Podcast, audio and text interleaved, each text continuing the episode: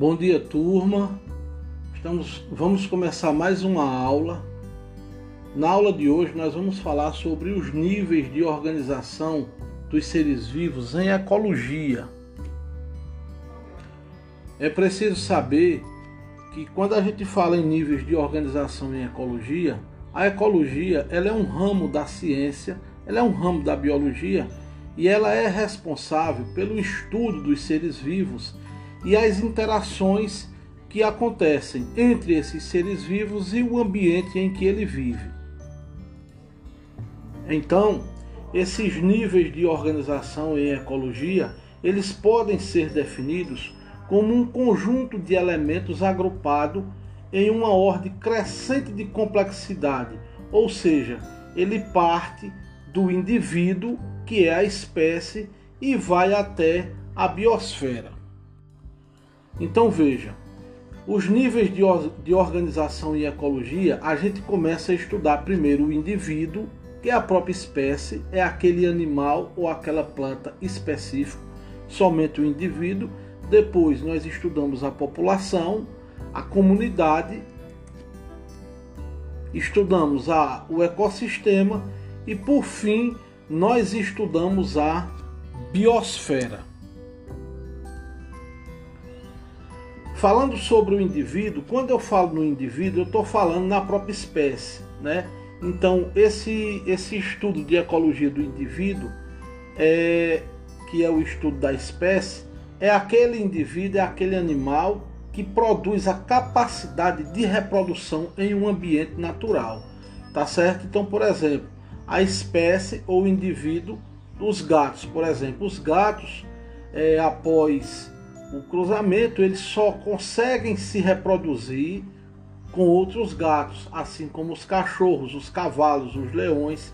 Se por acaso houver é, o cruzamento, por exemplo, de um cachorro com um gato, não nasce é, nenhum outro descendente. Isso significa que eles são espécies diferentes, tá bom?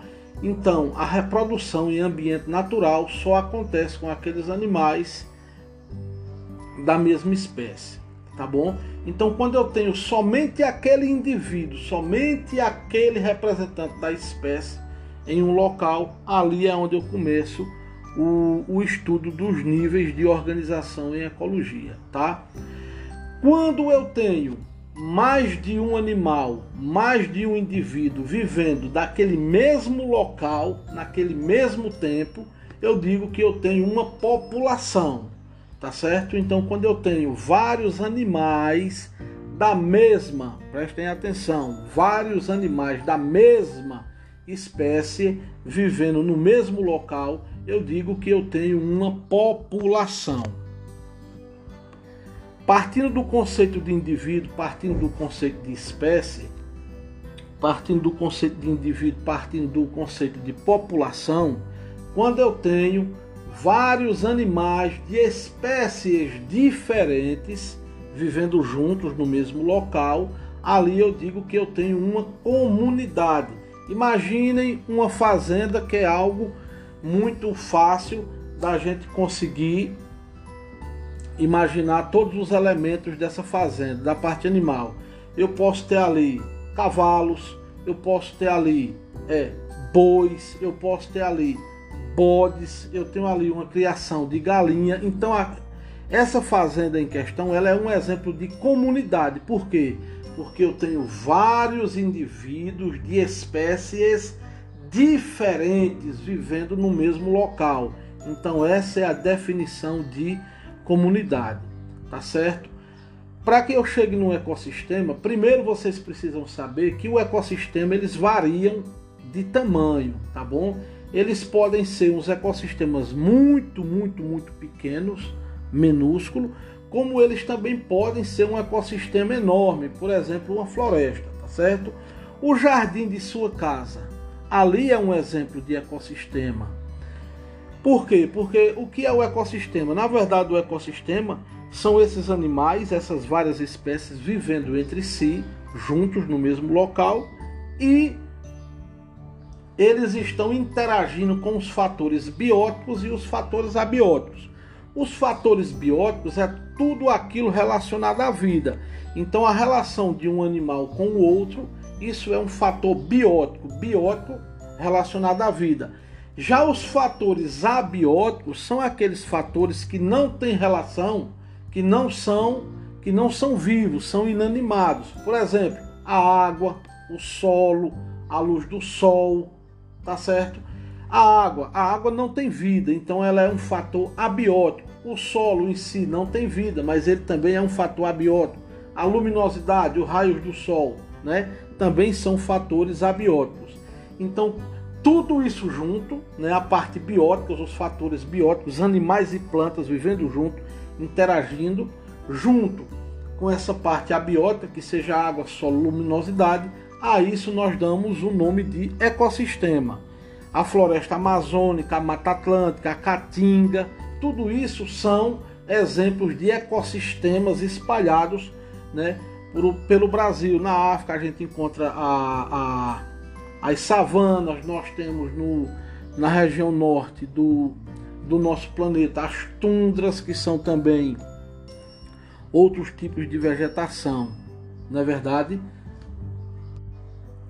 Então veja, por fim a gente chega na biosfera, né? E a biosfera ela é definida como a região do planeta. Veja, a biosfera é a região do nosso planeta, do planeta Terra, onde nós, onde nós encontramos os seres vivos, tá bom? Então, se você penetrar bem profundo nas águas do mar, enquanto você estiver encontrando ali vida, espécies de peixes, espécies de, de camarão, enfim... De, de, de algas, enquanto você estiver encontrando vida nas profundezas do oceano, aquilo ali faz parte da biosfera. Da mesma forma, imagine que você começa a penetrar bem, bem fundo no nosso solo, né? no, no, no solo do planeta Terra, enquanto você encontra vida, ali você, ele faz parte da biosfera. Da mesma forma, você começa a subir na parte gasosa do nosso planeta. Quanto mais você sobe, menos tem a presença do oxigênio. Enquanto você encontra vida animal subindo lá em cima, ou, ou fungos ou bactérias, a gente diz que é a biosfera, tá certo? Então a biosfera em si, ela não é todo o planeta Terra, é a parte onde nós encontramos vida, onde tem presença de vida, tá certo?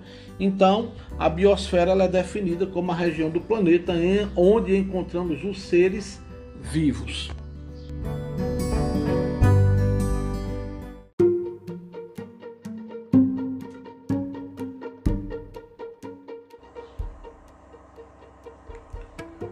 Olá turma, olá pessoal dos oitavos anos, estamos aqui para a nossa quinta aula de ciências.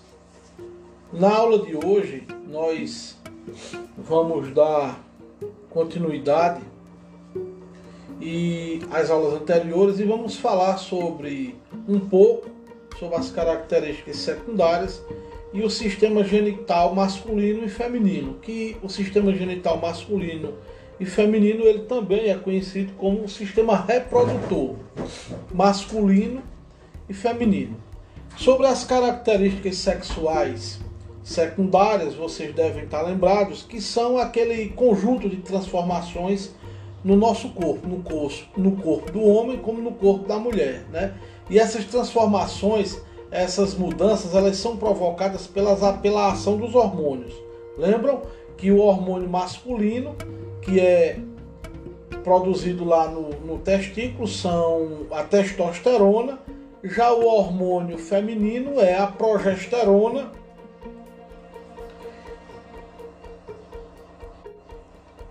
E o estrógeno, tá? Então veja, é...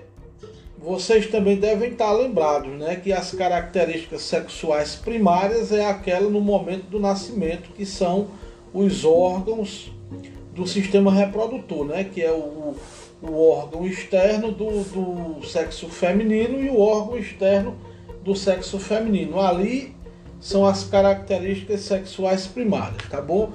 Agora vamos, vamos focar aqui no sistema reprodutor ou no sistema genital masculino, tá bom? Então eu peço que vocês observem aí essa foto que eu mandei no material. Ela está bem exemplificada e vai fazer com que vocês tenham noção das coisas. Então veja, o sistema genital masculino, ou seja, o sistema reprodutor masculino, ele é formado por testículos, epididimos, ducto deferentes, ou seja, o canal deferente, as glândulas vesiculares, a próstata, a uretra e, por fim, o pênis, né? A gente vai falar aqui especificamente de cada um deles.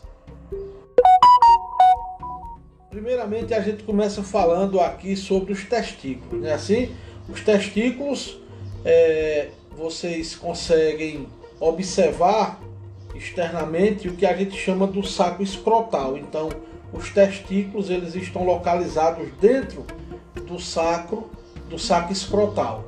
E na maturação dos nossos órgãos sexuais, os testículos, eles são os primeiros a aumentar de tamanho, ou seja, eles são os primeiros a crescer. E a função do, dos testículos são duas funções. A primeira é produzir os hormônios masculinos, né, como a testosterona, e também produzir o esperma, tá certo? É, esse esperma, ele vai facilitar, né, a, a fertilização do óvulo feminino para iniciar uma gravidez. Então vocês podem observar aí na, na imagem que eu mandei vocês a, os testículos. É, a outra parte que nós vamos falar é o epididimo, né? O epididimo, ele está ali junto, né, dos testículos, né? Eles estão ali interligados. E ele é um, um, um, um canal, a gente chama um ducto, ele é um canal, né? E esse canal, a depender da pessoa, do sexo masculino, ela, ele, esse canal ele tem aí entre quatro, cinco, seis metros de comprimento. Só que ele está altamente contorcido, né? Ele está ali aquele emaranhado, ele está dobrado, né?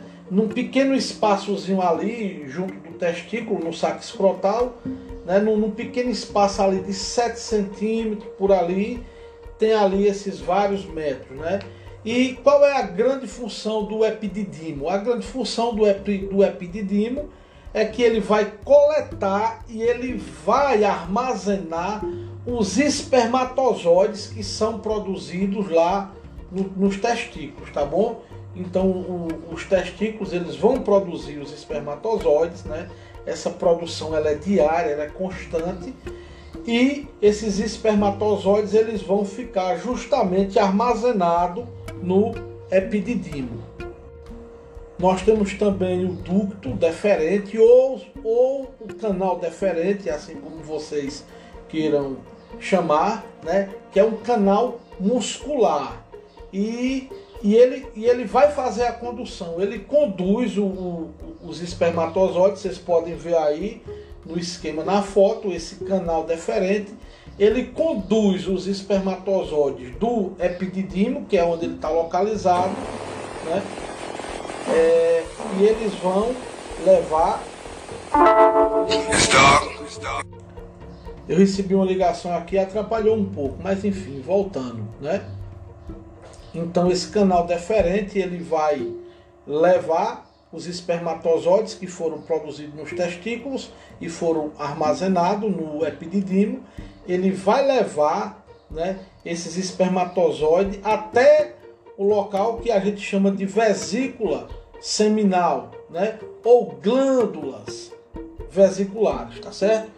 Essas glândulas vesiculares são duas, e elas vão produzir o sêmen. Ele, ela, elas, essas vesículas seminais, elas vão produzir esse, esse líquido vis, viscoso presente, presente é, na ejaculação masculina, tá bom? Então, essas vesículas, elas vão fazer essa, essa mistura juntamente com uma secreção que também vai vir da próstata, tá bom? Cabe vocês saberem também que essas vesículas seminais, né, nessas glândulas vesiculares, a, a, a grande parte do, do, do líquido que forma o sêmen vai ser produzido ali para que ele tenha essa mistura, tá certo? Então daí nós temos a próstata, né? E essa próstata ela fica localizada aí entre o pênis e a bexiga, e ela tem uma ligação também direta com essas vesículas seminais, tá certo? E a próstata ela também vai produzir esse líquido alcalino que vai controlar a acidez, tá bom? E tudo isso vai ser misturado, tudo isso aí vai ver essa, essa mistura nas vesículas seminais, tá bom? Aí nós temos também a uretra, né? A, a, a uretra, ele, a uretra, ela, ela tá presente apenas no sistema reprodutor masculino, tá certo? E já no sistema reprodutor feminino, a uretra não faz parte.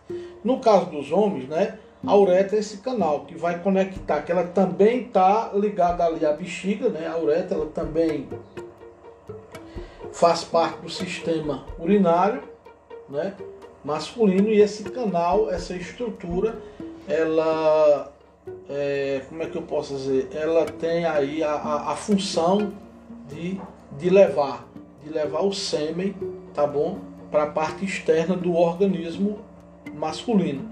E por fim, fazendo parte aí da, do sistema genital, do sistema reprodutor masculino, nós temos o pênis, né? Que é essa parte externa que, externa, que os meninos, conforme vão crescendo, vão tendo a curiosidade, né? Cada vez mais de, de ver.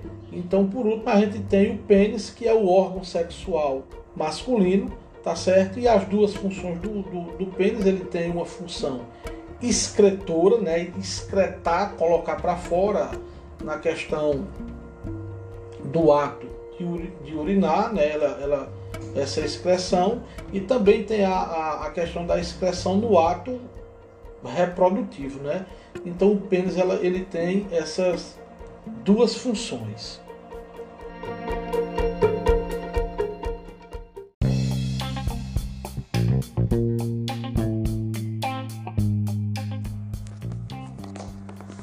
Estamos de volta, vamos falar agora especificamente sobre o sistema reprodutor feminino.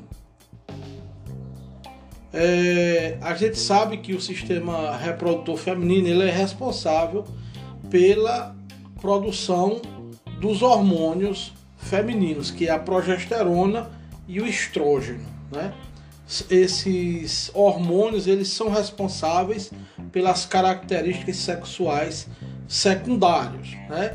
São, é, e eles é quem vão causar, em sua grande maioria, as transformações no corpo das meninas, tá bom? É, no sistema reprodutor feminino, a gente encontra aí o útero, né? O útero é o local aonde vai ocorrer a gestação do bebê depois que ocorre o processo de fecundação, tá bom? Assim como o, o sistema reprodutor masculino, o sistema reprodutor feminino, ele também tem órgãos que a gente chama que são órgãos externos, e também temos órgãos internos, né? O sistema reprodutor feminino. Para que vocês saibam, saibam, os órgãos do sistema reprodutor feminino são a vulva, os ovários, É, a tuba uterina ou trompas de Falópio, o útero e, por fim, o, o canal vaginal, que é a própria vagina, tá certo?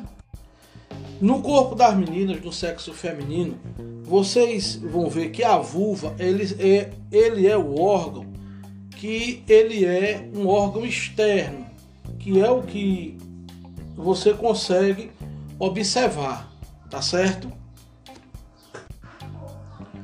A vulva é esse órgão externo que faz parte do sistema reprodutor feminino.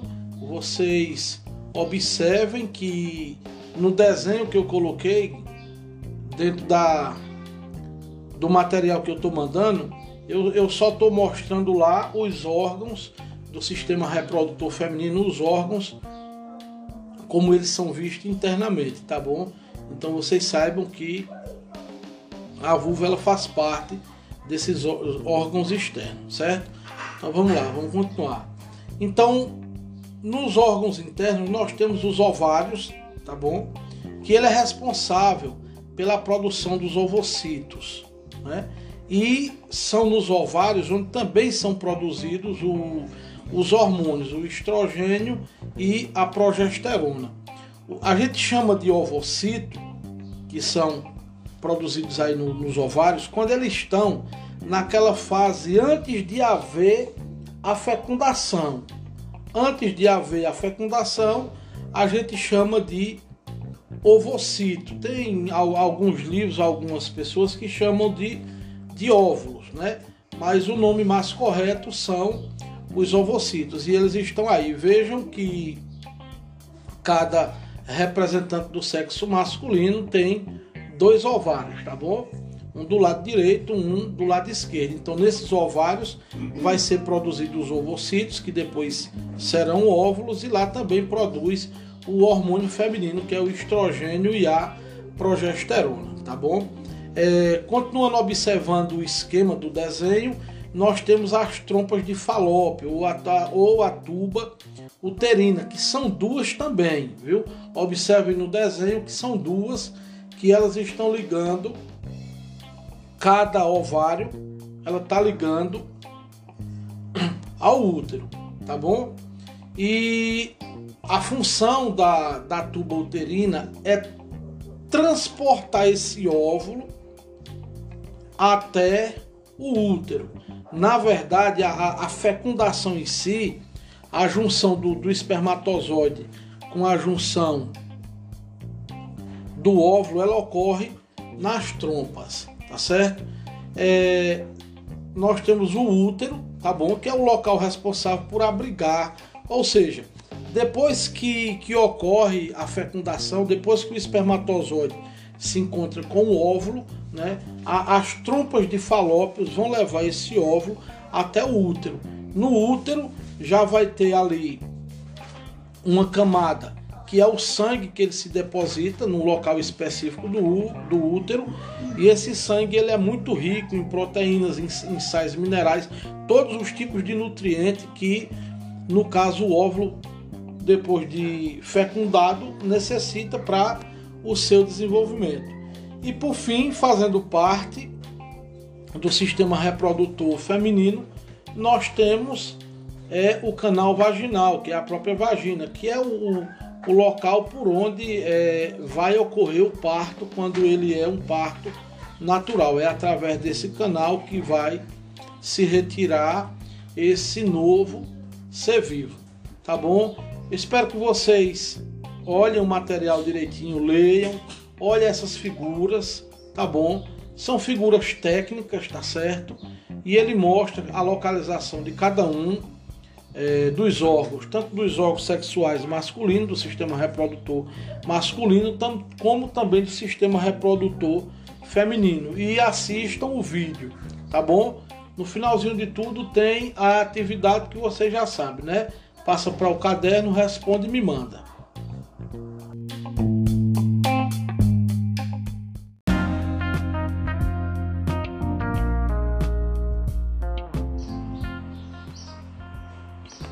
Olá turma, estamos aqui para mais uma aula de ciências. Na nossa aula de hoje vai requerer de vocês bastante atenção e muita leitura. A explicação hoje ela vai ser curta e vai ser na leitura de cada um, que cada um vai fazer do texto, e vai ser na resolução do exercício, que hoje ele está um pouquinho extenso, esse exercício, mas a aprendizagem vai depender muito de vocês, porque é um assunto que ele requer a leitura, tá bom? Na aula de hoje nós vamos falar sobre ecossistemas, vamos falar sobre os principais ecossistemas brasileiros e também a definição de biomas e os principais biomas terrestres.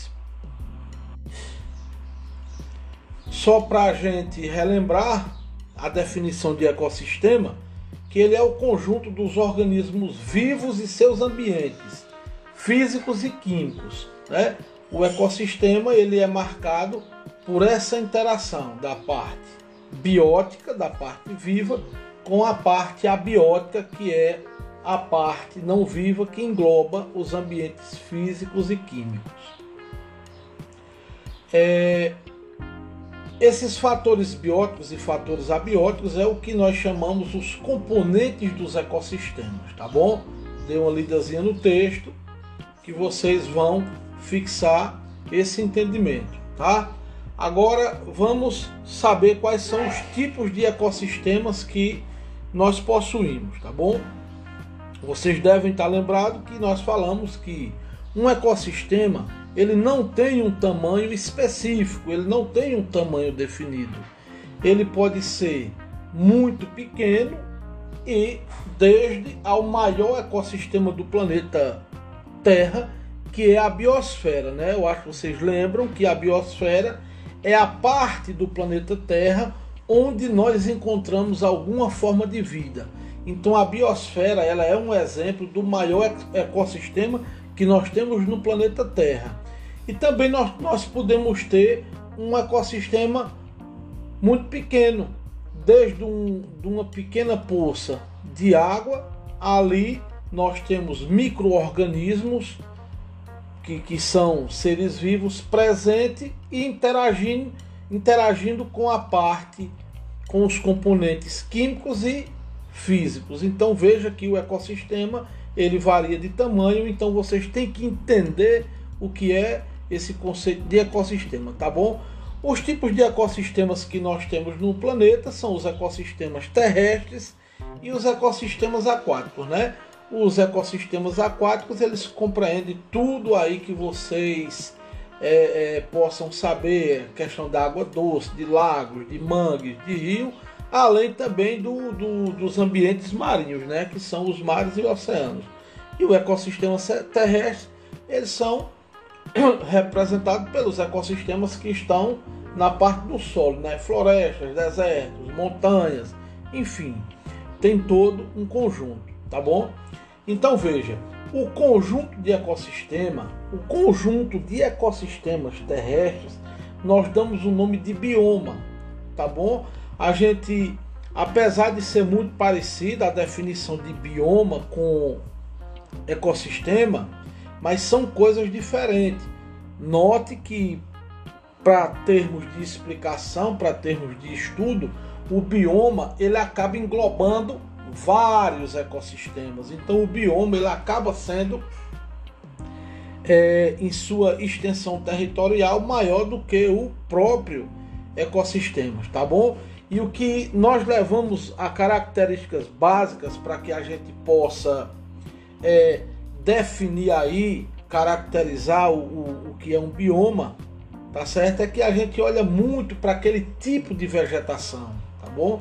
É aquele tipo de vegetação e aqueles tipos de animais que vivem naqueles locais ali que a gente vai classificar os biomas, tá bom? Então, bioma e ecossistemas, eles são bem parecidos, mas são coisas distintas, são coisas diferentes, tá bom? Então, desculpa. Dando continuidade, nós vamos falar sobre os ecossistemas brasileiros, né? Eu quero que vocês leiam, eu só vou falar aqui quais são, não vou explicar um por um, senão vai ficar muito longo, né? O áudio, mas os principais ecossistemas brasileiros localizados no Brasil são a Amazônia, a Caatinga, o Cerrado, a Mata Atlântica, a Mata dos Cocais, o Pantanal, a Mata de Araucárias, o Mangue, que todo mundo conhece, e os Pampas. Esses são os principais ecossistemas do Brasil e vocês vão ler direitinho aí cada um deles, a característica de cada um e aonde é que eles ficam localizados aqui no nosso território. Voltando aqui um pouquinho o tema do bioma, como eu falei, bioma e ecossistema, apesar da definição ser um pouco semelhante, mas são, é, mas são, como é que eu posso dizer, eles possuem características diferentes, né? Então, o bioma, né, de acordo com o I B G E, o bioma é o conjunto de vida vegetal e animal presente em um ambiente. Veja, enquanto o ecossistema se preocupa com a relação, a inter-relação dos animais um com o outro e a relação desses animais, dessas plantas, com o meio ambiótico, a parte física e química, o bioma ele vai levar em consideração o tipo de vegetação, tá certo? E aqueles animais que ali vivem para que se possa classificar esses biomas, tá bom? E os biomas, assim como os ecossistemas, os biomas também podem ser classificados em biomas aquáticos e biomas terrestres. Vocês leiam o material que ele explica cada um dos dois, tá bom? Aqui eu vou falar também apenas dos tipos de biomas mais encontrados no nosso planeta, tá bom? Eu não vou explicar um por um, porque está no material, vocês vão ter que ler, responder o exercício no final, e o exercício vai ser um pouco trabalhoso, para que vocês possam fixar esse entendimento, tá certo? Mas os principais tipos de biomas encontrados no planeta Terra, nós temos a tundra, nós temos a taiga, tá bom? A tundra e a taiga, elas são características de regiões do planeta de altas temperaturas, de, de, no caso de altas não, de baixas temperaturas, né? De locais muito frios, né? No, no, no extremo norte do planeta Terra e também no extremo sul do planeta Terra nós vamos encontrar a tundra, né? E também nós vamos ter a taiga. Vocês leiam para entender direitinho, qualquer dúvida você me pergunta no particular, tá bom? Dando continuidade sobre os principais tipos de biomas, É, além da tundra, da taiga, né, nós temos a chamada floresta temperada, viu? Nós temos as flore- a floresta equatorial, a floresta tropical, as savanas africanas, né, que a gente chama, as savanas, e nós temos também os campos, né, e por fim os desertos, tá bom? É, no material de vocês está explicando cada um desse aí, tá bom? Tá certo? Então... É, eu peço que vocês leiam com atenção esse material, e o exercício de vocês hoje ele é um pouquinho extenso, que é justamente para que vocês escrevam bastante, para que vocês possam fixar esse, esse aprendizagem, essa aprendizagem, tá bom? Então, forte abraço a todos.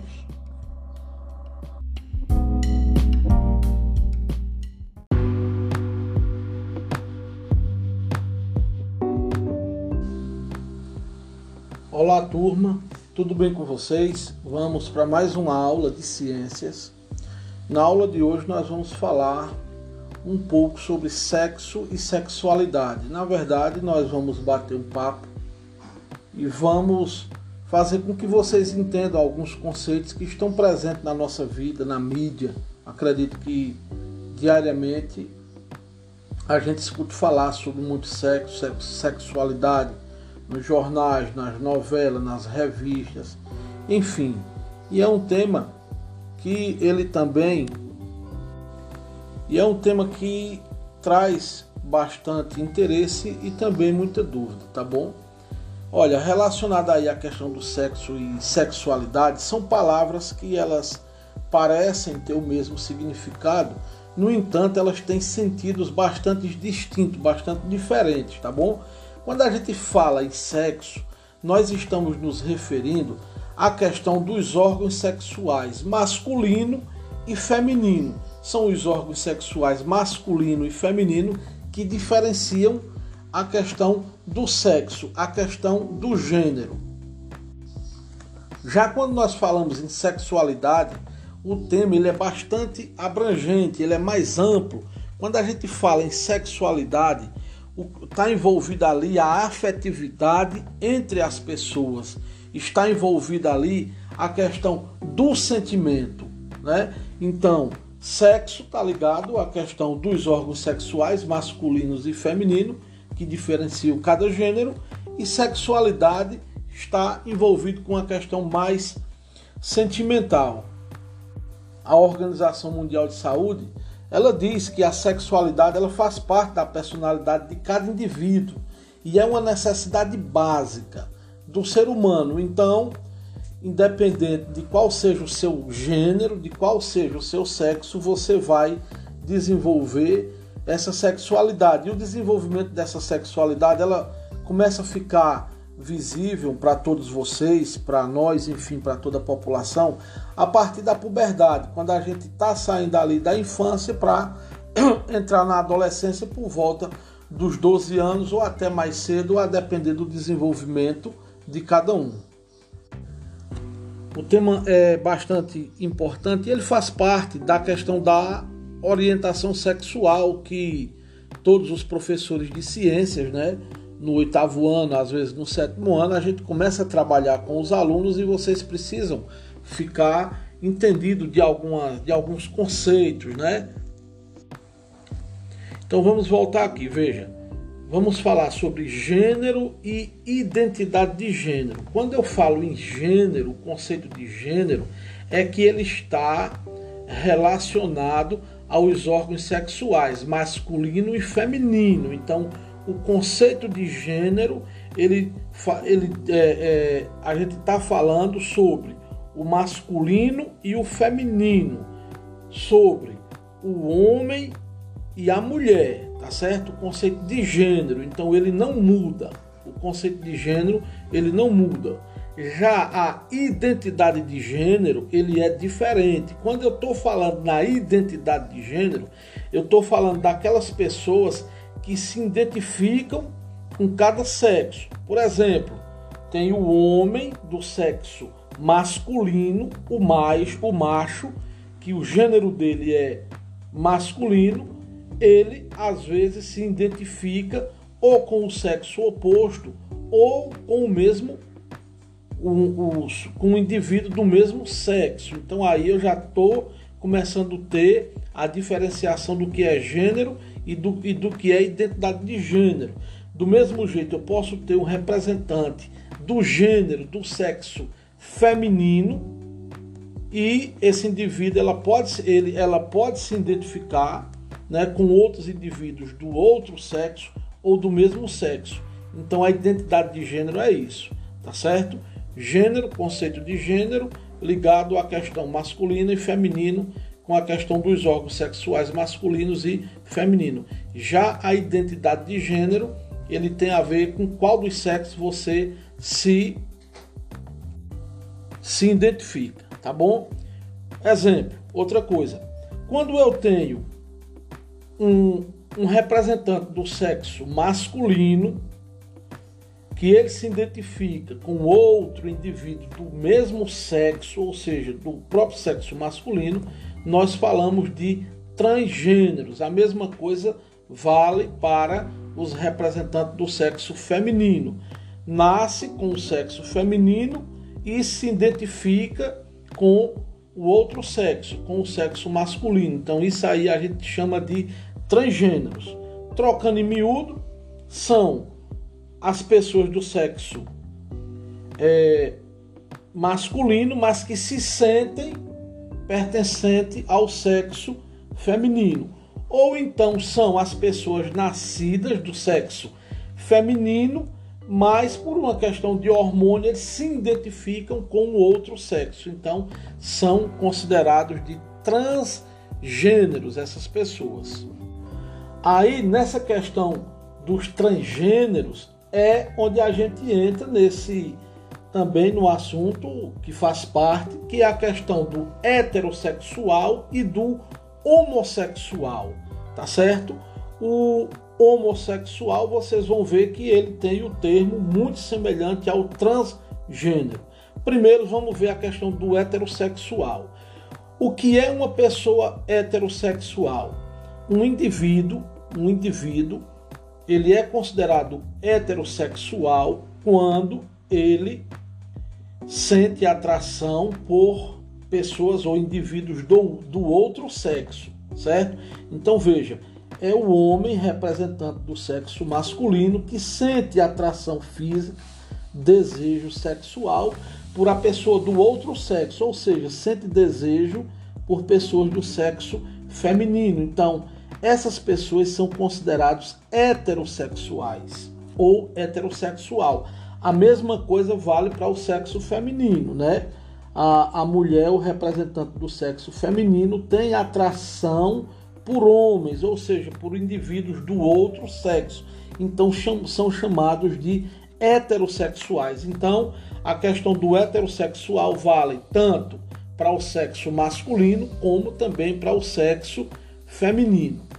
E o que são os homossexuais, professor? Ou os homoafetivos? Veja, a questão dos homossexuais são as pessoas que sentem, são os indivíduos que sentem atração por pessoas do mesmo sexo, tá bom? Então é o representante do sexo masculino, no caso o homem, que sente atração por outro homem, ou seja, do mesmo sexo.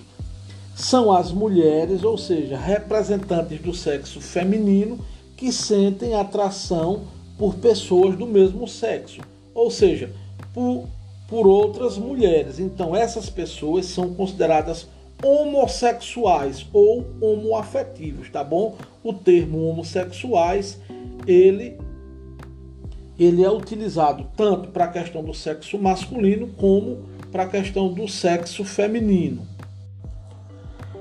Eu espero que vocês tenham entendido essa questão. Aí, intimamente, nós vamos falar aqui sobre o, a questão da homofobia, né?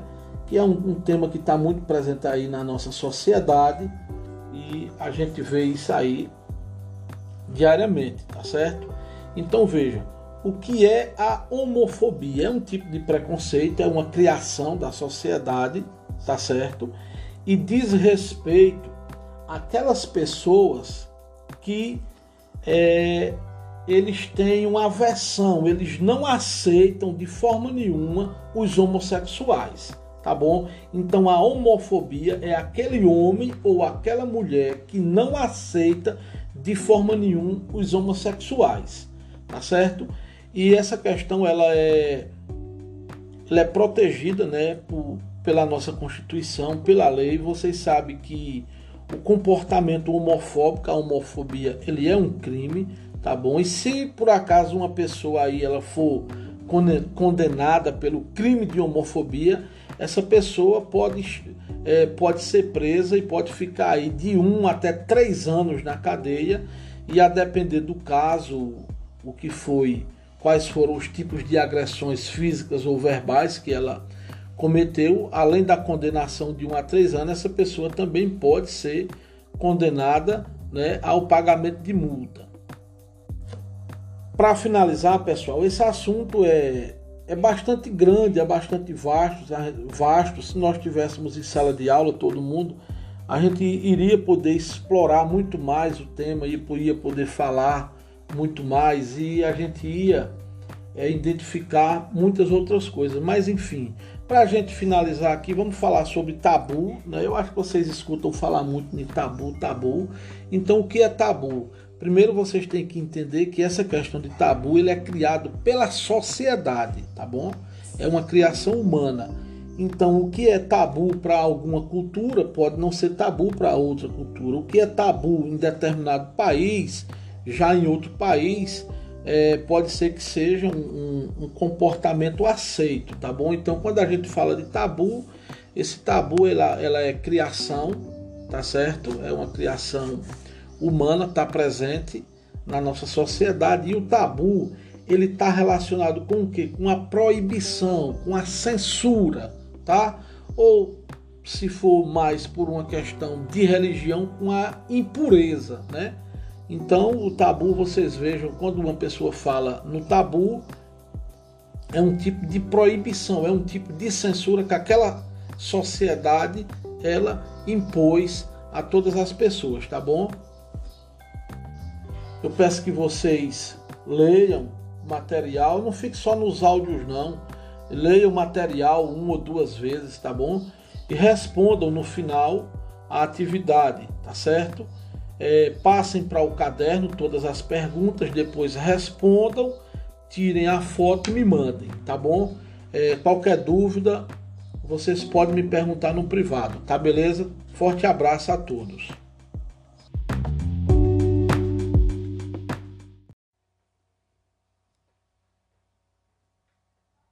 Olá, turma. Vamos aqui iniciar nossa décima aula de ciências, tá bom? Referente ao nosso segundo bimestre.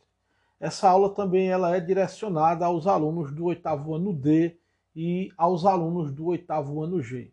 Hoje, continuando falando sobre a orientação sexual, sobre a orientação sexual, esse papel do professor na escola, hoje nós vamos falar de alguns riscos na adolescência. Vamos falar sobre as doenças sexualmente transmissíveis e também vamos falar um pouco sobre as drogas, tá bom? Vocês têm que, primeiro vocês devem saber que essa sigla D S T, ela é a abreviatura, né, de doenças sexualmente transmissíveis, tá bom? E as doenças, e as doenças sexualmente transmissíveis são todas aquelas que elas podem ser transmitidas de uma pessoa para outra pelo contato sexual. Então, todo tipo de, de infecção, seja ela viral, seja ela bacteriana, ou seja ela através de fungo, essa infecção que ela passa de uma pessoa para outra pelo ato sexual, pelo contato sexual, ela é classificada como é, uma doença sexualmente transmissível, tá bom? Outra coisa, vocês têm que saber que esses micro-organismos, sejam eles vírus, bactérias ou fungos, né, eles, eles se alojam nos órgãos genitais, nos órgãos sexuais, sejam eles do sexo masculino ou seja ele do sexo feminino. Nas aulas anteriores a gente viu todos aqueles órgãos que fazem parte do sistema reprodutor masculino e do sistema reprodutor feminino, tá bom? São doenças perigosas, tá bom? É, mas é, elas têm tratamento, elas têm controle e elas têm cura, viu? Agora vocês lembrem de uma coisa, vocês são adolescentes, estão aí nessa fase, que somente a... a A camisinha, somente o uso da camisinha para quem tiver já nessa fase ativa da sexualidade ou para quem for utilizar no futuro, vocês têm que saber que a camisinha até agora é o único método de prevenção contra todas as D S Ts e principalmente contra a AIDS, que também é, é uma D S T. Então veja, entre as D S Ts são várias, tá bom? São várias mesmo, nós, nós vamos falar de algumas, tá bom? Nós vamos falar sobre a AIDS, sobre a gonorreia, sobre a sífilis, a herpes, que é herpes genital, tá certo? Vamos falar sobre a candidíase, tá? Sobre o condiloma e, por último, sobre a hepatite B. Veja, eu não coloquei imagens no material de vocês porque tem algumas imagens que são fortes, né? Aqueles que tiverem o interesse podem pesquisar um vídeo mais voltado para a questão de saúde no YouTube, tá certo? Ou então vocês podem pesquisar por imagens no próprio celular de vocês, que vocês vão, vão ver lá como elas são umas doenças perigosas e são é, visualmente também elas não são coisas muito boas de se ver, tá bom? Então primeiro aqui a gente falando sobre a AIDS, você, vocês também vão encontrar a AIDS aí com a sigla de SIDA, que é síndrome da imunodeficiência adquirida, tá bom? É, e a AIDS ela é causada por um vírus, pessoal. Esse vírus, ele que é o vírus da imunodeficiência humana, que é o H I V, tá bom? Ele, ele ataca os linfócitos. O, os linfócitos são células sanguíneas, ou seja, são as nossas células de defesa. Elas são especializadas na produção dos anticorpos, tá? É, todo tipo de infecção, todo tipo de corpo estranho que entra no nosso organismo, no organismo de uma pessoa, são esses linfócitos que eles é quem fazem o reconhecimento daquele tipo de infecção, se é uma infecção por bactéria, se é uma infecção por vírus, se é uma infecção por um fungo, enfim. Esse linfócito, ele faz esse reconhecimento, então ele manda a informação para que as nossas células de defesa, né, que são os glóbulos brancos, para que essas células de defesa elas produzam é, a, a, a cada vez mais anticorpo no nosso organismo. Então o que é que acontece com a AIDS?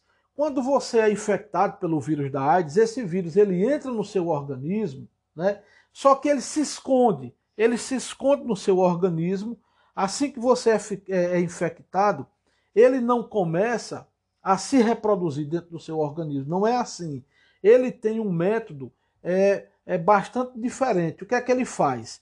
Esse H I V, ele infecta uma célula nossa, ou várias células, tá bom? E a maneira que aquela célula do corpo humano, ela vai se reproduzindo, aquela célula vai produzindo outras, outras, o vírus do H I V ele também vai se reproduzindo, só que ele fica assintomático no nosso corpo. Ou seja, nós não temos sintomas nenhum. E o nosso corpo vai produzindo todo tipo de célula e o vírus da H I V também vai produzindo, também vai se reproduzindo.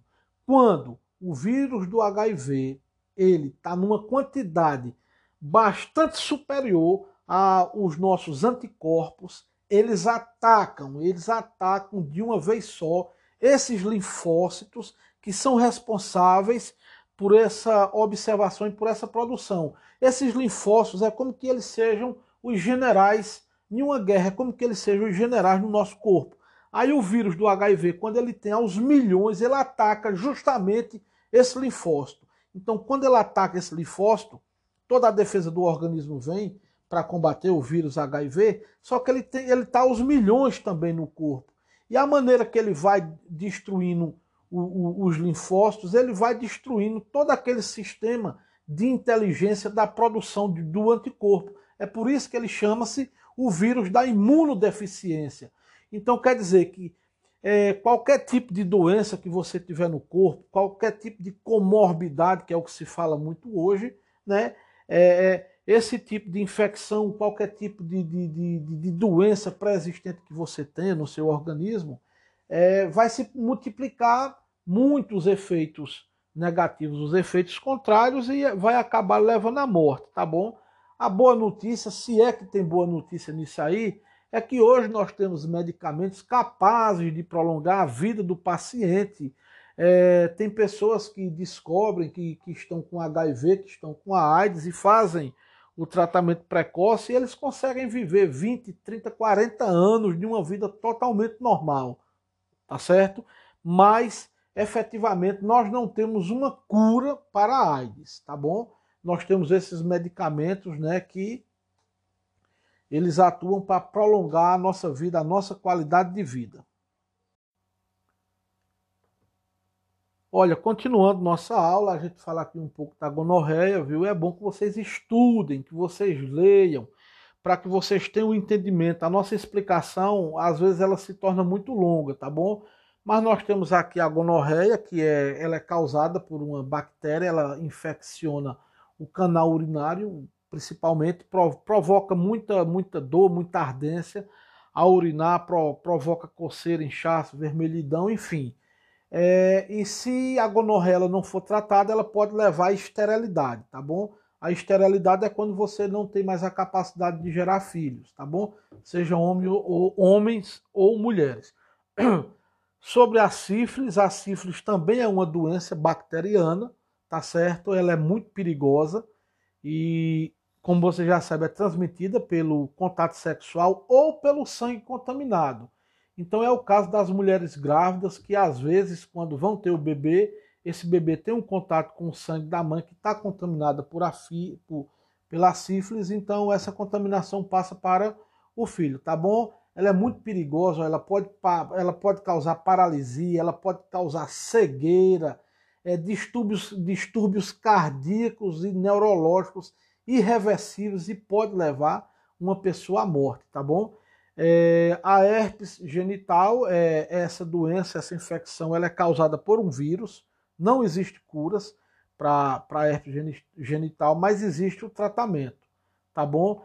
E se ela não for tratada, essa herpes, elas viram é, pequenas úlceras, né? Elas viram ferida e, e ela provoca também muita coceira e muita dor, tá certo? Se não houver o tratamento correto, ela desaparece e pode voltar depois de um tempo, dependendo de quanto, de, dependendo de como esteja o sistema imunológico de cada um, tá? É, sobre a candidíase, ela também é outra doença, só que a candidíase ela é causada por fungo, fungos, tá certo? São alguns fungos que eles, prolif eles proliferam no nosso organismo e pode ser por vários fatores, né? Pode ser por uso de antibiótico, de repente uma mulher ou um homem, principalmente as mulheres, pode estar aí fazendo uso de algum tipo de antibiótico e é, esse antibiótico baixa a imunidade dela, pode ocorrer o surgimento desses fungos, né? Questão dos anticoncepcionais também, ou até durante a gravidez, né? Ela causa uma coceira e causa também é, uma ardência. É, só que a candidíase ela também pode atacar a mucosa da nossa boca, da, da boca de uma criança, de um adulto, enfim. É quando a gente chama que aquela criança ou aquela pessoa está com sapinho, viu? Agora veja, isso aí tem que ser um exame médico, se a pessoa está com sapinho ou não, tem que ser um, um exame médico que vai dizer. Mas o sapinho, ele é, na verdade, a candidíase, a candidíase que se alojou, se alojou na mucosa bucal, tá certo? Nós temos aqui o condiloma, que, somos, é, que a gente conhece ele como H P V, né? O papiloma, o H P V. Então, o H P V, que é o condiloma, né? Ele é um vírus, tá certo? E ele pode ser transmitido da mulher para o homem, do homem para a mulher, e pode ser que esse sintoma não se, não se manifeste. É o que a gente chama do, da, daquelas pessoas assintomáticas, né? Estão com, com aquela infecção, estão com aquele tipo de doença, mas, no entanto, eles não, é, é, é, não, não aparentam, não apresentam esses sintomas, são, são assintomáticos. É um, uma doença perigosa, né? É, é, ocorre muitas vezes o aparecimento de algumas verrugas nos órgãos sexuais, tá certo? E, só que a gente tem o, o, as vacinas, né? Acredito que os, é, acredito não, os bebês, as crianças, quando são pequenas, hoje o Ministério da Saúde ele já fornece é, a vacinação contra o H P V, tá bom? Então é por isso que é muito importante vacinar todas as crianças quando são pequenas, tá bom? E um, por último aqui a gente fala desse outro tipo de doença sexualmente transmissível, que é a hepatite B, né? Que ela é causada por um vírus e veja, e ela ataca o fígado, né? Então essa hepatite B, ela pode ser, ela também é uma doença sexualmente transmissível. Esse vírus ele vai atacar o, o fígado, tá certo? É, a pessoa pode se recuperar da infecção ou então pode se tornar portador crônico pro resto da vida e, e dessa hepatite B causada pelo ato sexual, que é transmitida através do sangue, né? É, pode vir aí cirrose, pode vir é, o câncer no fígado, tá bom? Então veja que a hepatite B ela também é classificada como uma doença sexualmente transmissível, tá bom? E essa, preve essa prevenção ela também é feita através de vacinas. Então, pessoal, é importantíssimo que vocês leiam o material para fixar esse entendimento. Acompanhe os vídeos que eu coloquei para vocês no YouTube. É muito importante, principalmente vocês que estão nessa idade, nessa fase de adolescência, ter esse conhecimento prévio, ter esse conhecimento dessas doenças, pelo menos de algumas doenças sexualmente transmissíveis e saber a importância de se protegerem e usarem o preservativo quando chegar o momento, quando chegar a hora, tá certo? Converse com a família de vocês, com o irmão, com a irmã mais velha, converse com a mãe, converse com o pai. Muitas vezes esse assunto é tabu, mas ele tem que ser, vocês têm que ser orientados, tá bom? Para final, para finalizar nossa aula de hoje, pessoal, a gente vai falar sobre as drogas, tá bom? É um assunto importante, vocês também devem ter conhecimento, né, sobre o que é droga, quais são os efeitos que causam no nosso organismo, no organismo de uma pessoa, tá certo? Os tipos de drogas que nós temos aí disponíveis, nós temos drogas lícitas, drogas ilícitas, nós temos drogas naturais, nós temos drogas sintéticas, elas causam a dependência química, então é, é importantíssimo que vocês tenham esse conhecimento prévio, tá bom? E a maior prevenção das drogas é não as utilizar. Se chegar alguém oferecendo, não aceitar a droga de forma nenhuma, evitar o uso da primeira dose, porque uma vez que você utiliza as drogas, sendo elas lícitas ou ilícitas, elas vão causar uma certa dependência química. E conforme você faça o uso prolongado desse tipo de droga, ela vai causar uma dependência, uma dependência química forte, e a partir do momento que você estiver na fase da dependência química, você já está é, na fase de tratamento, você já vai estar classificado como um tipo de doença, tá bom? Então veja, as drogas, o que são as drogas também, elas são chamadas de entorpecentes, que as drogas, sejam elas lícitas ou não, sejam elas naturais ou não, elas são substâncias que, que elas modificam algumas funções do nosso organismo. Elas modificam, elas podem modificar o comportamento das pessoas, tá bom? E esses entorpecentes e essas drogas, elas podem ser ingeridas, tomadas, elas podem ser injetadas, né? Elas também podem ser inaladas quando elas entram no organismo através do olfato. E por fim, nós também temos drogas que podem ser absorvidas pela pele, tá certo? Sobre o efeito dessas drogas no nosso corpo. Sobre os efeitos de drogas no nosso corpo, nós temos os tranquilizantes ou tranquilizadoras, que você usa ela, mas depois que você para de usar, ela também tem um efeito depressora. Ela lhe tranquiliza no primeiro momento, mas se você utilizar ela em grandes quantidades ou por um longo período, ela também vai lhe deprimir. Elas também são drogas depressoras. É o caso, é o caso do álcool. O álcool causa uma certa euforia no início, mas quando você para de tomar o álcool, ou então quando ele já está em quantidades elevadas no nosso organismo, ele é depressor. Por que ele é depressor? Ele afeta a visão, ele afeta a audição, ele afeta os batimentos cardíacos, ou seja, ele diminui, ele afeta a coordenação motora, então ele vai deprimindo, ele vai tirando a função original do organismo, tá bom? Então, como drogas é, tranquilizantes ou tranquilizadoras, depressoras, tem o álcool, tem os solventes de tintas, né? Tem alguns inalantes, como é o caso da cola de sapateiro, o lança-perfume, a maconha também, ela é uma, uma droga depressora, tá bom? E também os remédios para dormir. Os remédios são drogas, só que são drogas lícitas, legalizadas. Também não podemos fazer o uso indiscriminado dos remédios, tá bom? Nós temos as drogas perturbadoras, que são os alucinógenos, o L S D, tá certo?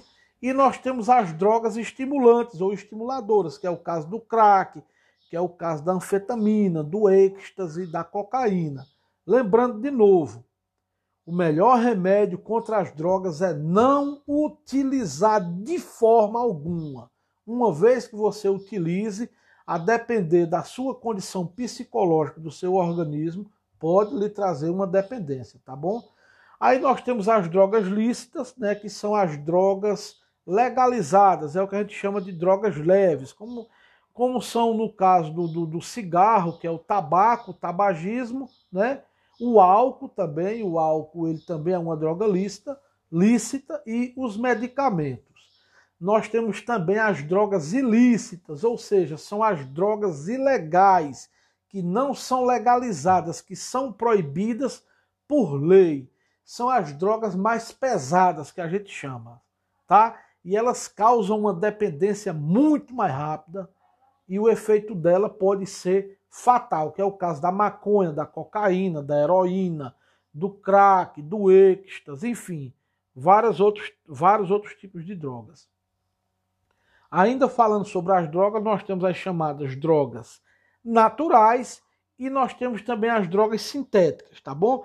As drogas naturais são aquelas que são oriundas, que elas é, são extraídas diretamente das plantas, tá bom? Agora veja, essas drogas naturais, elas podem ser lícitas ou ilícitas, tá bom? Elas podem ser ilegais ou legalizadas. Mas essas drogas naturais, elas provêm das plantas, como a maconha, que vem da planta chamada da cannabis sativa, tá bom? Tem o ópio, que ele vem da papoula, a cafeína, que nós utilizamos, né? Também é um tipo de droga natural, a nicotina do cigarro, do tabaco, né? Alguns tipos de cogumelos, né? Eles também são classificados como drogas naturais. E as drogas sintéticas, né? Que elas têm um efeito é, muito mais rápido e bastante forte.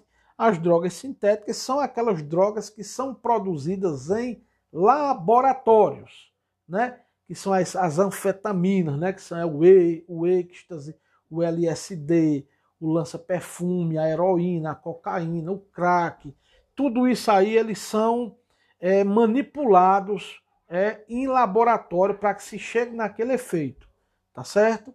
Então, um, um exemplo de uma droga sintética que a gente usa na medicina é o caso da morfina, que é contra dor. Foi, ela é muito utilizada hoje em dia e foi muito utilizada durante os períodos de guerra, tá bom?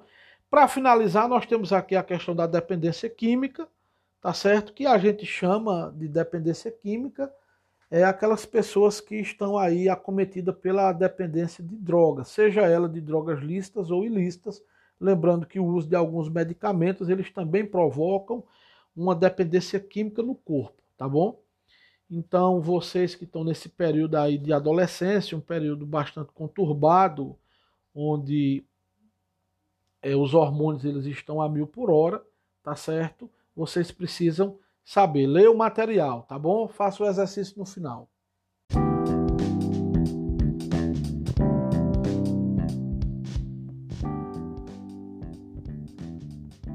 Boa tarde, pessoal. Olha, vamos dar continuidade ao nosso assunto.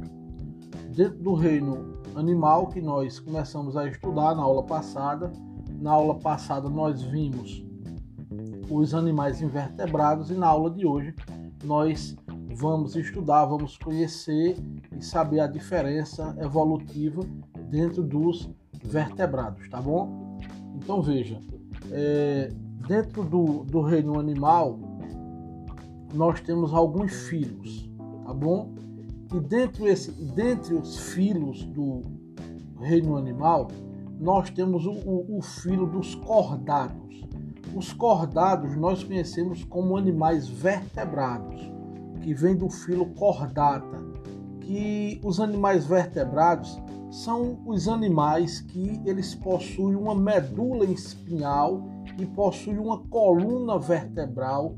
E essa coluna ela é formada de ossos, ou então de cartilagem, cartilagens, tá bom?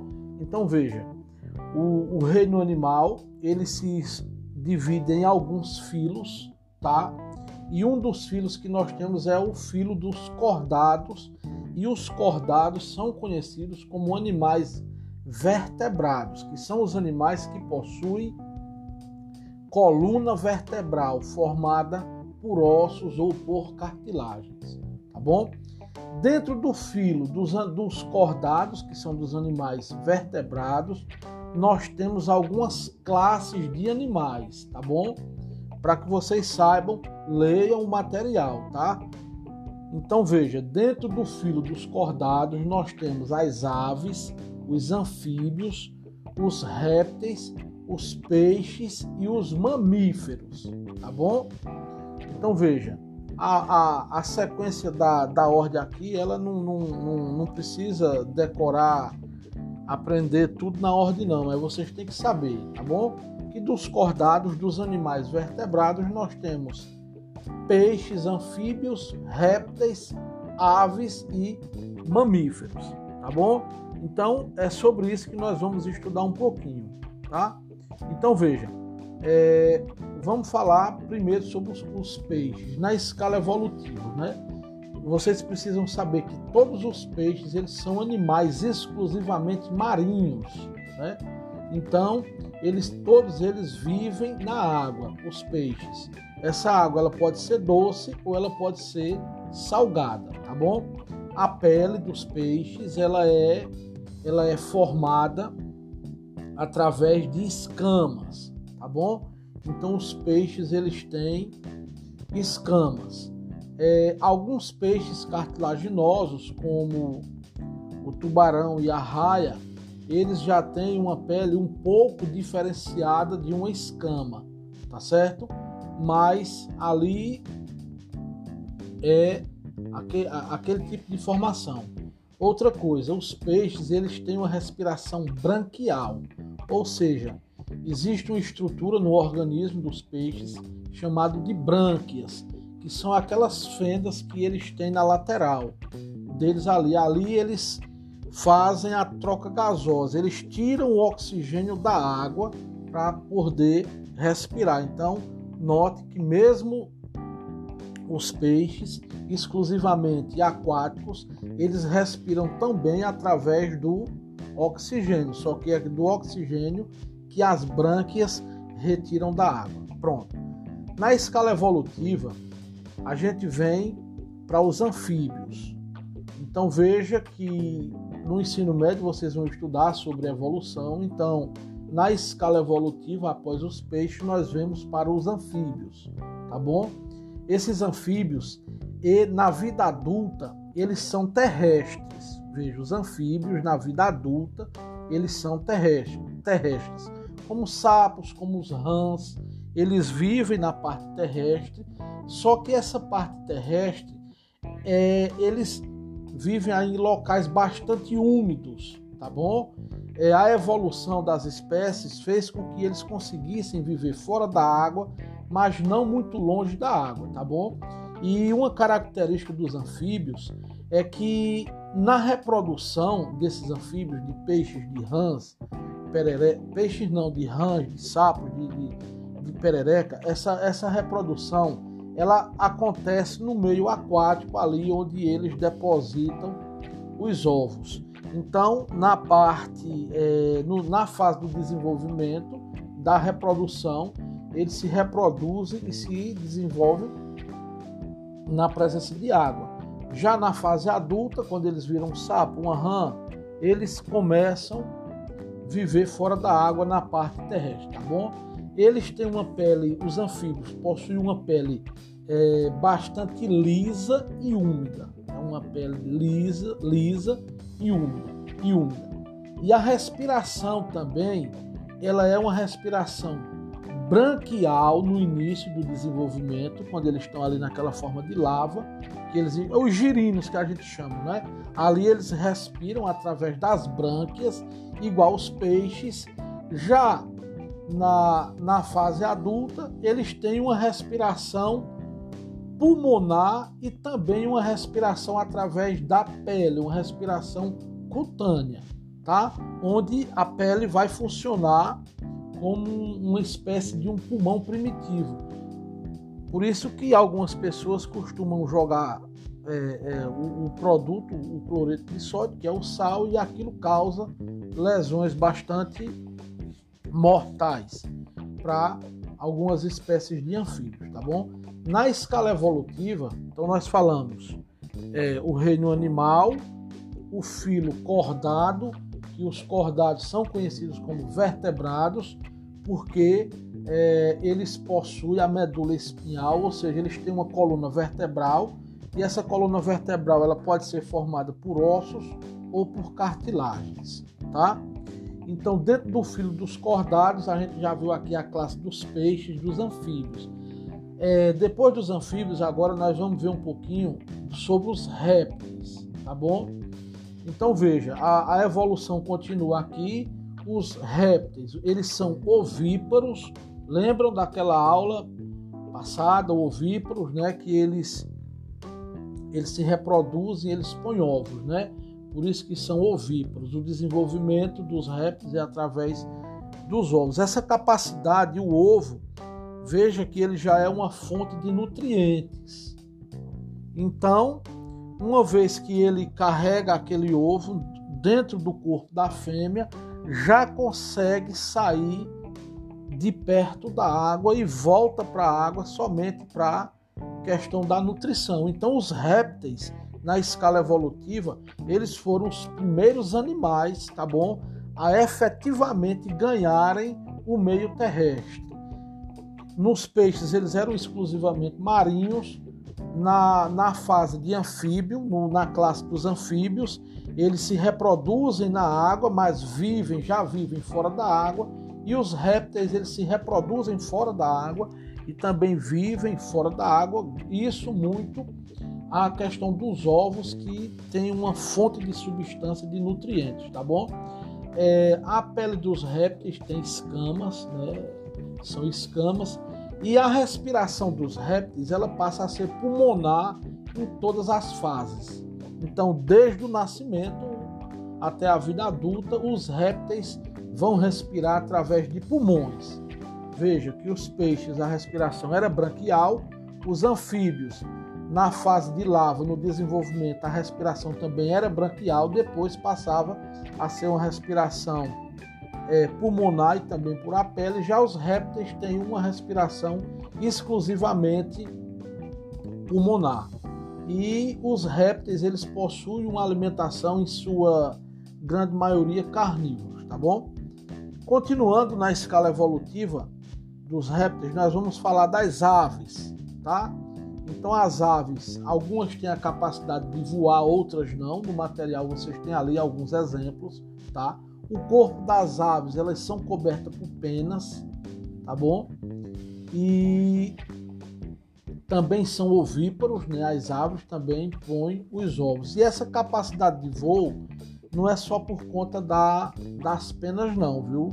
Os ossos das aves, eles são uns ossos, como é que a gente pode dizer? Oco, oco, né? Eles não são cem por cento vazios, mas eles têm um espaço ali dentro do, dos ossos que faz com que não sejam tão pesadas, sejam mais leves e consigam praticar o voo, tá? As aves possuem, é, é, possuem a respiração pulmonar, tá bom? E as aves já conseguiram se afastar muito, muito da água e conseguiram povoar a, a superfície terrestre. Dentro da classe é, reino animal, o filo cordados, que são os vertebrados. Então a gente estuda aqui a última classe de cordados, que são os mamíferos, no qual, nos quais nós seres humanos nos classificamos, tá bom? O, esse nome mamíferos vem justamente por conta que a, a, a fêmea, representante dos mamíferos, ela produz leite, ou seja, esse leite é para alimentar o filhote, tá certo? Por isso que veio ali, ó, ó, seres que mamam, por isso que veio o nome mamífero, né? O, o, todos os mamíferos, nós temos uma respiração pulmonar através do, do pulmão, nossa reprodução é sexuada, ou seja, quando eu digo nossa, é de qualquer animal mamífero, viu? É, seja ele um ruminante, é, seja ele um boi, seja ele um caprino, seja ele é, um macaco, enfim, todos mamam, as fêmeas produzem leite, a respiração é pulmonar, tá bom? E a reprodução é sexuada, que precisa do, do representante do gênero masculino e do gênero feminino. E a alimentação dos mamíferos, ela é variada, né? Alguns são carnívoros, outros são se alimentam exclusivamente de plantas, e alguns outros, como é o caso do ser humano, né? São chamados de onívoros, porque eles têm a capacidade de terem os dois tipos de alimentação, tá? Então, leiam o material, não esqueçam de fazer a atividade no final e tá aí a explicação, tá certo? Qualquer dúvida, vocês me perguntam no privado.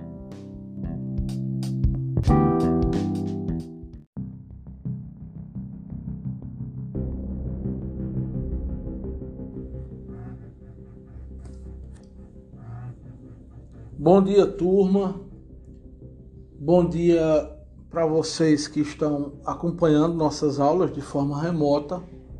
Boa tarde também para as minhas turmas que me acompanham no horário da tarde, tá? Hoje, na aula de hoje, nós vamos falar sobre os dinossauros e os combustíveis fósseis, tá bom? Eu acredito que muitos de vocês já sabem do que é que nós estamos falando, né, dos dinossauros. Acredito que todo mundo tenha conhecimento que eles estão extintos, né? É, há cerca de sessenta e cinco milhões de anos, né? no, no final do, da era Mesozoica, que a gente chama, que os dinossauros, o período onde a gente chama da era dos dinossauros, eles eram divididos e foram divididos, né, em três eras, né? A era maior a gente chama da era Mesozoica, tá bom? Que começou há cerca de duzentos e cinquenta e dois milhões de anos atrás, e esses animais foram extintos há cerca de sessenta e cinco milhões de anos no final dessa era Mesozoica. Os dinossauros, para se ter uma ideia, eles foram são considerados o maior grupo de animais em questão de tamanho, né? Já existente, que habitaram o planeta Terra. E a palavra dinossauro, ela vem do latim. O latim é uma língua morta, uma língua morta no sentido que não tem mais nenhum tipo de povo, não tem mais uma população que fale latim, tá? E dinossauro em latim significa lagarto terrível. Sobre essas, a era Mesozoica, né, que eram divididas em três períodos. Nós tínhamos o período, nós tivemos primeiramente o período Triássico, tá bom? Que marcou o surgimento dos primeiros dinossauros. Depois nós tivemos o, o período Jurássico, tá? Que ele foi marcado pelo desenvolvimento e pelo aparecimento de mais espécies de, de dinossauro e também a diversificação da fauna, né? O aumento e a diversificação da fauna. A fauna é o grupo de todos os animais do planeta. E por fim nós temos o período Cretáceo, tá? Que foi justamente nesse período que houve a extinção dos dinossauros, e também disso é, também teve um grande aumento e aparecimento da fauna, que são plantas, né? Da fauna não, da flora. Fauna, animais, flora, plantas, vegetais, né? Eles se desenvolveram cada vez mais. Então, pessoal, vejam, se os dinossauros não tivessem sido extintos, hoje eles seriam classificados dentro dos répteis, os subfilo, subfilo dos répteis, né? Lembram que nós temos o reino animal, né? Nós temos o, o, o filo dos vertebrados e invertebrados, e os dinossauros seriam classificados no subfilo dos répteis, né? Nós temos os peixes, os anfíbios, os répteis, as aves e os mamíferos, né? O, diante de todos os estudos que houveram, de todas as descobertas, né? É, esses dinossauros, eles tinham, eles eram, algumas espécies eram herbívoras, somente se alimentavam de plantas, e outras espécies, eles eram carnívoros, né? Se, se alimentavam de outros animais menores do que ele. Tá bom? Então nós temos aí no material a, a, a, é, os grupos mais conhecidos de dinossauros, né? Eu não vou entrar nesse assunto, porque senão vai ficar um pouco extenso a, a nossa explicação, e acaba que ah, muitas vezes não é tão pedido, né? Esses grupos de dinossauros. Então, falando sobre a extinção dos dinossauros, existem várias teorias, né, que explicam ou tentam explicar o desaparecimento desses animais, desses répteis gigantes do nosso planeta, né? Mas o que eu posso dizer a vocês é que, no momento, a teoria mais aceita, certo? É que esses dinossauros, eles desapareceram há cerca de sessenta e cinco milhões de anos, né? E isso ocorreu por conta de uma queda, de um meteoro ou de um meteorito, como queiram chamar, que caiu lá na península de Yucatán, no México, né? Então hoje, se vocês pesquisarem no Google aí sobre a península de Yucatán, ele vai mostrar aquele imenso buraco causado pelo impacto desse meteorito que, segundo os estudiosos, né, ele tinha aí cerca de dez quilômetros de diâmetro, e esse impacto com a Terra, ele causou, levantou uma nuvem de poeira muito grande.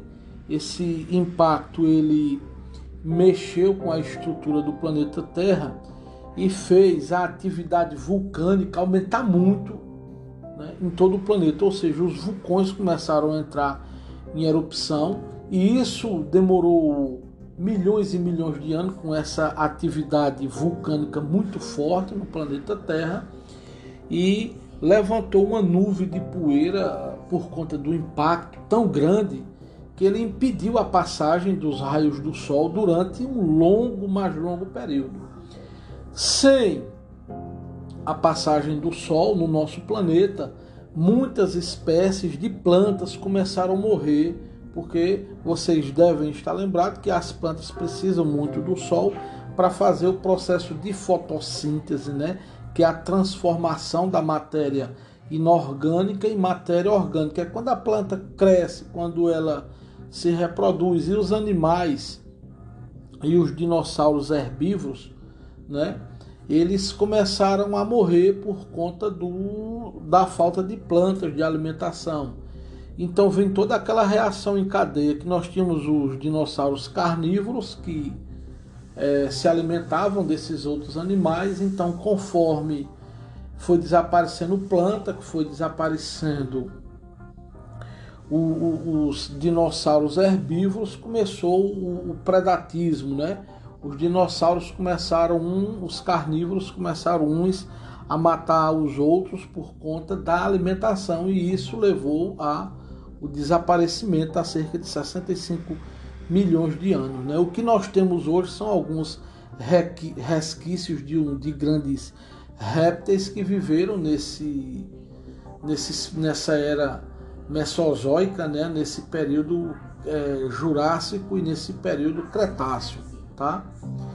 Então, é, conforme houve aí a extinção do, do, dos dinossauros, a gente vem aqui para a questão dos combustíveis fósseis, né? Que esses combustíveis fósseis, eles são a matéria-prima para a produção de energia, tá? E, esses, e, e os combustíveis fósseis, eles recebem esse nome porque eles se originaram justamente dos restos desses animais e dessas plantas que viveram nesses períodos, né? É, esse, uma vez que esses animais foram morrendo, e as plantas também, com as várias atividades sísmicas no nosso planeta, várias camadas de solo, né, de terra, de solo, elas foram se depositando sobre esses restos de animais e plantas. E cada vez mais que se depositou foi, como é que eu posso dizer, foi aprofundando mais esses restos de animais e, e, e plantas, e isso ocorreu com que ele sofresse uma, uma, uma ação de uma temperatura e uma pressão muito forte por conta do peso. Tudo isso, com o passar de milhões e milhões de anos, né, esses restos orgânicos se transformaram no que nós conhecemos hoje como combustíveis fósseis, que vocês devem estar lembrados que os combustíveis fósseis, eles são considerados recursos naturais não não renováveis, o que significa dizer que eles são encontrados. Ele parece que esses combustíveis fósseis, eles não têm limite, mas na verdade a, na natureza a presença deles é em quantidade bastante limitada, limitadas, tá bom? Uma vez que se esgote esses combustíveis fósseis, é, não tem como repor, a natureza não tem como repor. Então, por isso, a busca do, do homem por fontes alternativas de energia. Dentre os tipos de combustíveis fósseis que a gente pode citar para vocês, tem o carvão. Esse carvão é o que a gente chama ele de carvão mineral, ou carvão fóssil, tá bom? Ele é um tipo de rocha, né, bem escura, preta, porosa, a, a, um pouco esponjosa, e ela é de fácil combustão, ou seja, ela, ela, a queima dela é, ela é muito rápida. E esse carvão mineral, ele é utilizado principalmente nas indústrias. Por quê? Porque a queima desse carvão faz com que ele atinja temperaturas é, elevadas, né? E essa, essa temperatura elevada, ela vai servir como linha de produção de vários outros tipos de produto. Aí a gente não confunde, tá? O carvão mineral, que é um combustível fóssil, com o carvão vegetal. O carvão vegetal é aquele que o ser humano produz a partir da queima de, de madeira, a partir da queima do, do, do tipo de plantas, tá? Esse carvão vegetal, ele não é um combustível fóssil, tá? O combustível fóssil é o carvão mineral, tá certo?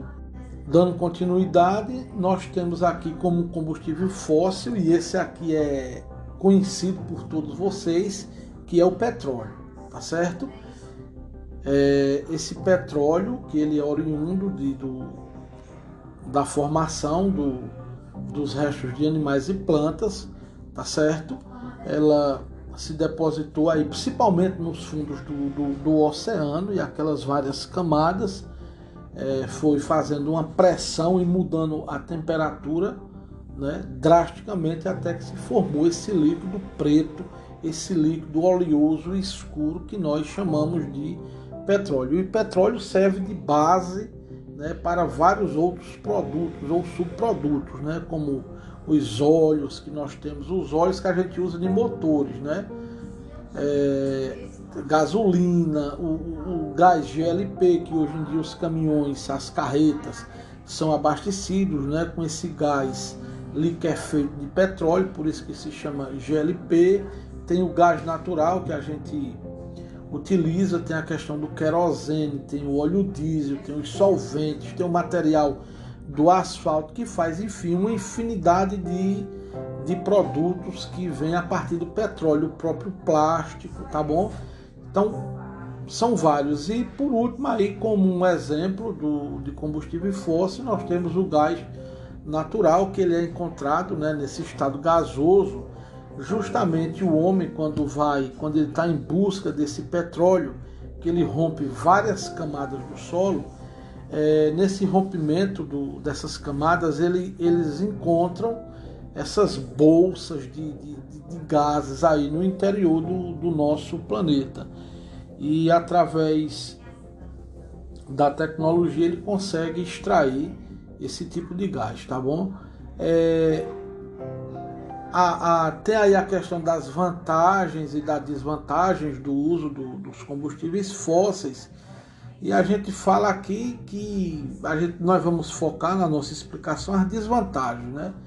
Porque principalmente o, o aumento do efeito estufa no nosso planeta, que causa essas mudanças climáticas, derretimento das calotas polares, enfim, é, a produção de poluição, a chuva ácida, que vem tudo isso por conta é, do uso desses combustíveis fósseis, principalmente a queima do petróleo, a queima da gasolina, do óleo diesel e aquelas fumaças tóxicas que são é, soltas, né, que são liberadas aí no nosso planeta para a produção de algumas outras coisas. Então, as desvantagens são imensas. Os países, todos os países hoje, eles buscam alternativa para que possa haver a diminuição, né, desses, desses gases poluentes que tanto afetam o nosso planeta, tá bom?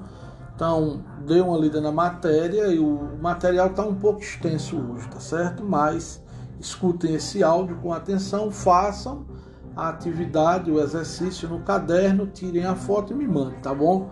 Bom dia a todos vocês e boa tarde àqueles que assistem aula comigo no período vespertino, tá bom? Fique com Deus.